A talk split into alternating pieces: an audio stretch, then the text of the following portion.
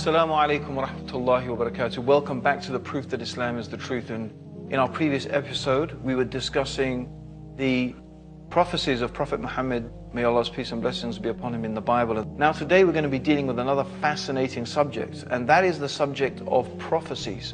Now, we mentioned in our previous episodes how the Bible, in both Deuteronomy 18:18 and also in Isaiah, uh, and also in the Gospel of John, uh, in those passages we quoted that the Comforter, the Paraclete, Ahmed, the Prophet Muhammad wasallam, that Prophet, he will foretell them of things to come. And this is a quality of a prophet because Allah alone indeed is alimul ghaibi. He is the one who has knowledge of the unseen. It is only Allah who truly knows the future. And this is something that is mentioned in the Bible as an actual criterion. Who is a true prophet and who is a false prophet? How can you know someone who is really prophesying and who is really a prophet from God and one who is not? One of the criterions that you can apply is does the things that he foretells, do they take place? Do they actually happen? Okay, so the Bible says, And if you shall say in your heart, How shall we know the word which the Lord hath spoken? If the thing followeth not, nor come to pass, then that is the thing which the Lord has not spoken. But the prophet has spoken presumptuously, and thou shalt not be afraid of him. So we can know a false prophet from a true prophet, depending, does that prophecy come true?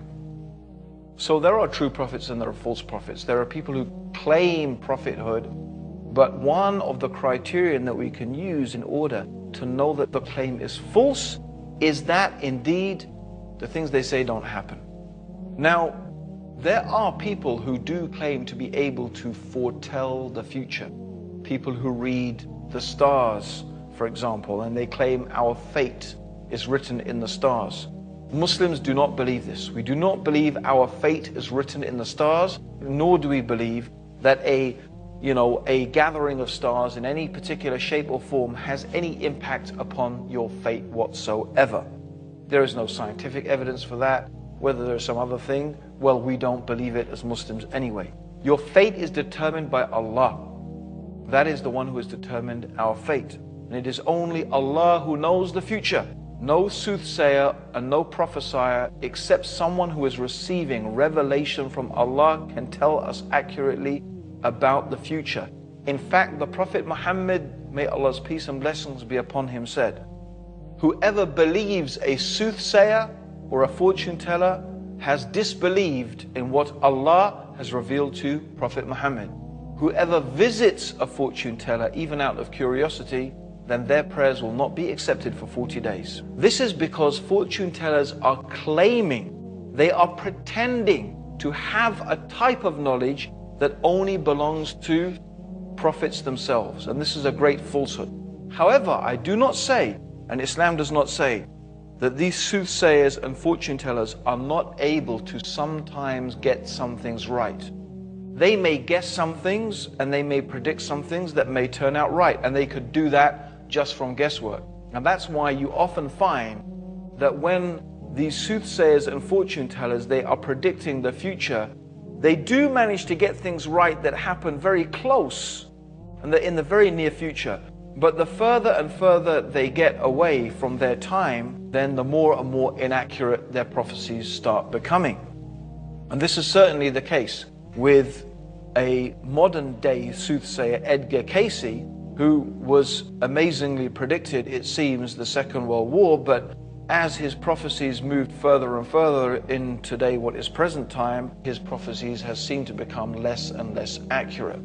Another thing is that the Quran does tell us, and the Prophet Muhammad does tell us, that the shayateen, the jinns, they are able to travel through the heavens and they are able to sneak and listen to the angels. And the angels are carrying the commands of Allah and they are obviously carrying the decree that is going to happen and they are implementing that decree. So they may be discussing those things that Allah has decreed for the servants on earth in that upcoming year or sometime in the future. And therefore, they are able to listen to some of that and they bring that down to the soothsayer and the magician. Now, they cooperate with the soothsayer and the magician because the soothsayer does many things that are displeasing to Allah, and because of that, they fall into disbelieving with Allah. But the soothsayer mixes up these truths with a hundred different lies. But you know what people are like? They just tend to remember the things that are true. But if you actually recorded all these things and examined them, then you would really see that yes, they got some things right, but they actually really got a whole load of things wrong as well. Then that is not really, of course, a sign of anything. But a prophet, someone who is receiving revelation from God, everything must be right. Every prophecy must come true. Now we have recorded from the earliest history of Islam prophecies in the Quran and prophecies of the Prophet Muhammad, may Allah's peace and blessings be upon him. And we're going to compare those things to the cryptic writings, example of Nostradamus. Nostradamus is famous for, for his prophecies, but his writings are all very cryptic. The rhymes could mean this or that or anything. In fact, the soothsayers were no different in the time of the Prophet Muhammad. They used to have a sort of confusing rhyme that could mean this and could mean that. Let's actually now see some of the prophecies in the Quran and some of the prophecies of the Prophet Muhammad, may Allah's peace and blessings be upon him. Now, one of the things that the Quran prophesies is the victory of Islam. And we have to remember that when these verses were coming down, the Muslims were a very small group. They were at every moment under the impression that they were going to be wiped out, either by the pagan Arabs or then by the Romans.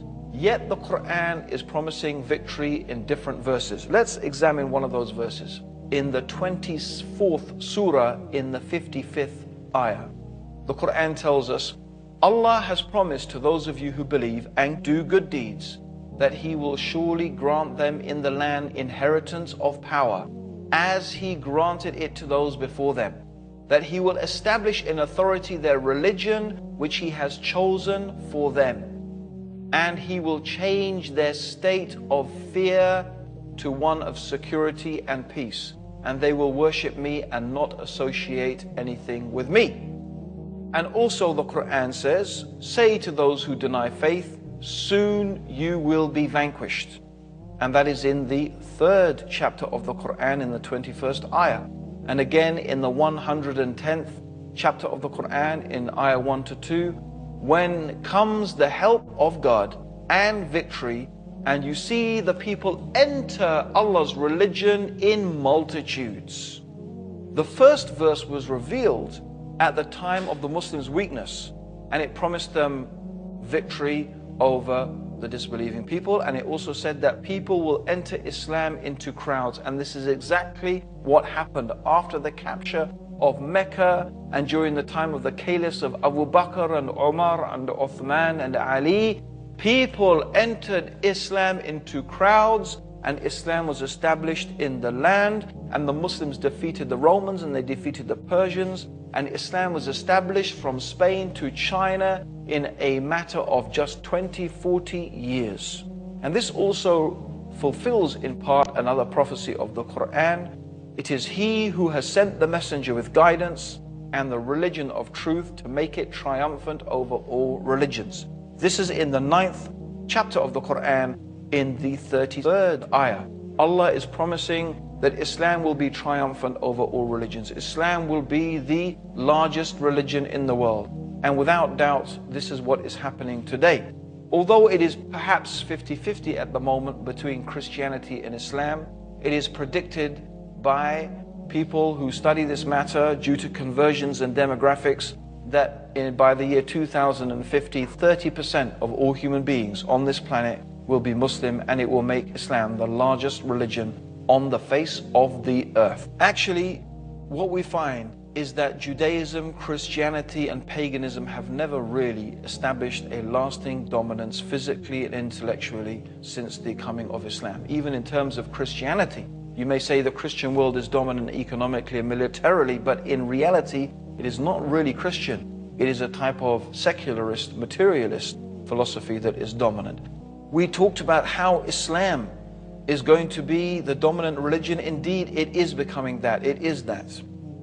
And we mentioned about how Islam until today is growing and that how the Quran was promising the Muslims victory even though they were so small and they were so weak. Um, also, there is another prophecy in the Quran, in the 30th chapter of the Quran, in the verses 1 to 7. A very interesting prophecy. The Roman Empire has been defeated in a land close by. This is what the Quran is saying. But they, even after this defeat, will gain victory in a few years. Allah's is the command in the past and in the future. On that day shall the believers rejoice with the help of Allah. He helps whom He wills. Allah is the mighty and the most merciful. It is the promise of Allah. Allah never breaks His promise, but most men do not understand. They crave for the outer things of this life, but of the hereafter they are heedless. Now, the Eastern Roman Empire, the Byzantine Empire, had for many years been fighting the Persian Empire, and they suffered a massive defeat at the hands of the Persians who captured Jerusalem in the year 614 of the Christian era. And after that, Egypt fell and then Syria fell. And Constantinople itself was laid siege to. This means a land close by. Now, the pagan Arabs actually delighted in this as it seemed to signal to them the, the success of idolatry and its followers over the people who followed the revelation of Ahlul Kitab, the Christians in this case. And when this verse was revealed, it seemed impossible that the Roman Empire, the Byzantine Empire, would ever recover. It seemed it was the end. The Persians had reached dominance, the Byzantines, it seemed, were finished. Now, the word in the Quran, translated a few, is bidah, which actually means anything from three to nine years. That term means anything from three to nine years. And Ubay, we mentioned him in a previous talk. Ubay, who was a pagan Arab, he actually betted Abu Bakr, who was a close companion and a friend of the Prophet Muhammad He betted Abu Bakr that this will never happen. This will never happen, he said. I'll take a bet. Now, this was before gambling was forbidden. Of course, gambling is not allowed, and that was forbidden later. And so they actually took a bet of 100 camels that's about 150,000 pounds in modern day money. That's quite a lot of money. 100 camels is a lot. And they wagered that this will never happen. Now, it actually did happen. By the year 623, Heraclius, the Byzantine Empire, took to the field and vanquished the Persians in a series of battles, culminating in the Battle of Nineveh. And this was in 627. By this time, in fact, Ubay had been killed, so his relatives actually had to pay the debt to Abu Bakr. And at this time, when the Romans won, the Muslims had been victorious over the Quraysh and were rejoicing just as the Quran had prophesied. The prophecy came true exactly. And it is a great reminder that Allah knows and you don't know and little do men understand.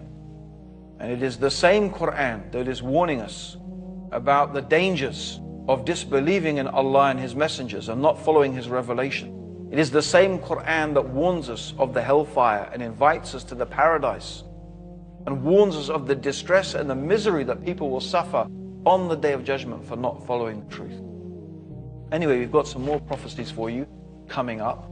So let's mentioned, these are some prophecies from the hadith or the sayings of the Prophet Muhammad sallallahu alaihi wasallam. And there is a long narration that is found in the two authoritative books of hadith. This means Bukhari and Muslim. We've mentioned Sahih Bukhari before. Sahih Muslim, we also mentioned it previously, in fact. These are considered to be the most two authentic sources of information, textual information, in the religion of Islam after the Quran. Now, according to this long hadith, the Prophet Muhammad was sitting in a garden, and Uthman ibn Affan walked in, and the Prophet asked Abu Musa Ash'ari, who was with him, to inform him of the good news of paradise. So, to tell Uthman of the good news of paradise. And also that people would mutiny against him. And this exactly is what happened. It is well known from Islamic history that the people did mutiny against Uthman ibn Affan. In fact, they even killed him. Prophecy came true exactly as the Prophet had said. In another narration, while the Muslims were fighting the Jews in Khaybar, after some days of attempting to besiege the fortress, the Prophet said the next day he would entrust the flag to a man whom Allah would give victory. And he gave the flag to Ali, and the same day the fortress was conquered by the Muslim under Ali's command, as the Prophet Muhammad had prophesied. In another hadith, the Prophet ﷺ said, The caliphate will last for 40 years. Then there will be a biting kingship. So the caliphate will last for 40 years. The caliphate are the righteous successors of the Prophet Muhammad ﷺ. And then after that, there will be a biting kingship. So the Prophet said 30 years, and it happened exactly like this. The rule of the rightly guided khulafa, meaning Abu Bakr, Omar, Uthman and Ali was exactly 30 years. Okay? So we had Abu Bakr for two, Omar for 10, Uthman for 12, Ali for two and a half, and Hassan, who succeeded Ali ibn Talib, was three and a half years. So that makes, as the Prophet ﷺ said, exactly 30 years. After that, evil spread and kingship was established just as the Prophet Muhammad wasallam said would happen. In another hadith, the Prophet Muhammad wasallam he predicted the capture of Egypt. Remember, this is a time when the Muslims, they're just a small group of people. Yet he's telling them, you're going to capture Egypt. And he even said and told them, treat the people well. And he mentioned also that they would seize the treasures of the Persian emperor. Can you imagine this? He is telling them, You will defeat the Persians, you will seize the treasures of the Persian emperor. And he described the palace, and all of these things happened as the Prophet Muhammad said. He even mentioned concerning one particular companion, Suraqah ibn Malik, that you will wear the bracelets of the Persian emperor. And in fact, this is exactly what happened. The bracelets fell into the possession of Umar ibn al-Khattab. He called Suraka, who was still alive. Of course, he could have been killed in all of these wars, but he was alive. And Umar put the bracelets on him and reminded him of what the Prophet ﷺ had said. Also, in Sahih Bukhari, Auf ibn Malik, he reported that the Prophet ﷺ said, Look for six incidents before the last day. First, my death. Then, and this is of course true, the Prophet died.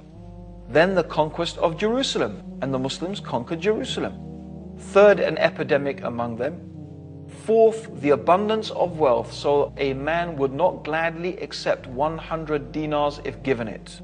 Fifth, a trouble that would involve all Arab families without exception. Sixth, a treaty with the Christians, which the Christians would violate. So the hadith describes exactly what happened. Jerusalem was captured, and after this, in 16 years after the hijrah of the Prophet, an e- epidemic broke out. It's well known about, and 70,000 people died. Wealth became plentiful after that, especially during the caliphate of Uthman, and after that, in the time of Umar ibn Abdulaziz, as is so famous. When the collectors of zakat they found no one who was poor enough to receive the zakat. There was no one poor enough to receive zakat money. That's how wealthy the Muslims had become, and that's the prosperity Islam brought to the world at the time. And this is exactly what happened. Also, after the rebellious war uh, against Uthman, things became worse after his murder, and it is true that none of the Arab families were saved from the fitna of that from the trials and the tribulations. After the murder of Uthman, there was not one family that except was involved in it, just as the Prophet ﷺ had said. In another narration, the Prophet said that the Muslims would conquer Rome and Constantinople. And the Prophet was asked which was first, and he said the city of Heraclius, which of course means Constantinople. And that is absolutely true. Of course, Rome has never been taken by the Muslims, and then I suppose this is something we'll have to say that every Muslim will believe this is still something that is due to happen sometime in the future. Okay, but Constantinople certainly was conquered by the Muslims. Okay? And what is noteworthy here is that these predictions were made at a time again when the Prophet, no one could imagine that the Muslims were going to do such things. Okay, the Prophet also, in many, I'm just saying very quickly some prophecies here. The Prophet Muhammad also predicted that the Muslims would divide into many different sects and different groups. And in some hadith, he described the characteristics of these sects and these groups that would arise. He mentioned that some of them would do to Ali what the Christians did to Jesus. In other words, they would claim that Ali is God. How can a Muslim ever claim that a human being is God? This is the greatest type of disbelief you can imagine to claim that a human being is equal with Allah. The Prophet said some Muslims will do this with Ali, and they did. First of all, a sect arose exaggerating and in their love for Ali ibn Talib. And then this same sect, subsects of them went on to even claim that Ali is Allah, is equal with God. And this group, by the way, still exists until today. Also, he mentioned that some people would deny the qadr or the divine decree of Allah and he called them the Majus of this ummah, the Magians of this ummah. And this has happened exactly, they were called the Qadriya, a group of people who denied the divine decree, which is an essential part of Islamic belief. And he also mentioned uh, that a tribe, a group would arrive from a certain tribe, and the Prophet pointed out this individual, and they would say that the people who are believers are unbelievers. They would apply the verses of the Quran talking about unbelievers to the believers. And the Prophet mentioned very bad things about them and said, in fact, he called them the dogs of the hellfire because they are saying that the true believers are in fact disbelievers. And the Prophet mentioned and pointed out this man. And it happened that a group arose called the Khawarij. These Khawarij, actually most of them were exactly from the tribe this man, the Prophet ﷺ, pointed out. And the Prophet ﷺ mentioned that they should be fought against and this is exactly what Ali ibn Talib did. He fought against this group, the Khawarij. So these are some of the hadiths of the prophecies of the Prophet ﷺ and we have a lot more, in fact, to come. We're going to be mentioning some of the signs of the Day of Judgment, things that the Prophet Muhammad said would happen before the last days. And that will be our last in the episode of the proof that Islam is the truth. So make sure you tune in and listen into that for our last and final episode of the proof that Islam is the truth. Until then, Assalamu alaikum wa rahmatullahi wa barakatuh.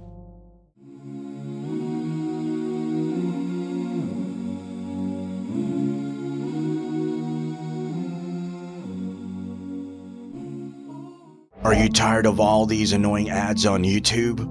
Are you worried that a haram video might pop up? Well, the One Islam TV app is here to solve these problems, inshallah.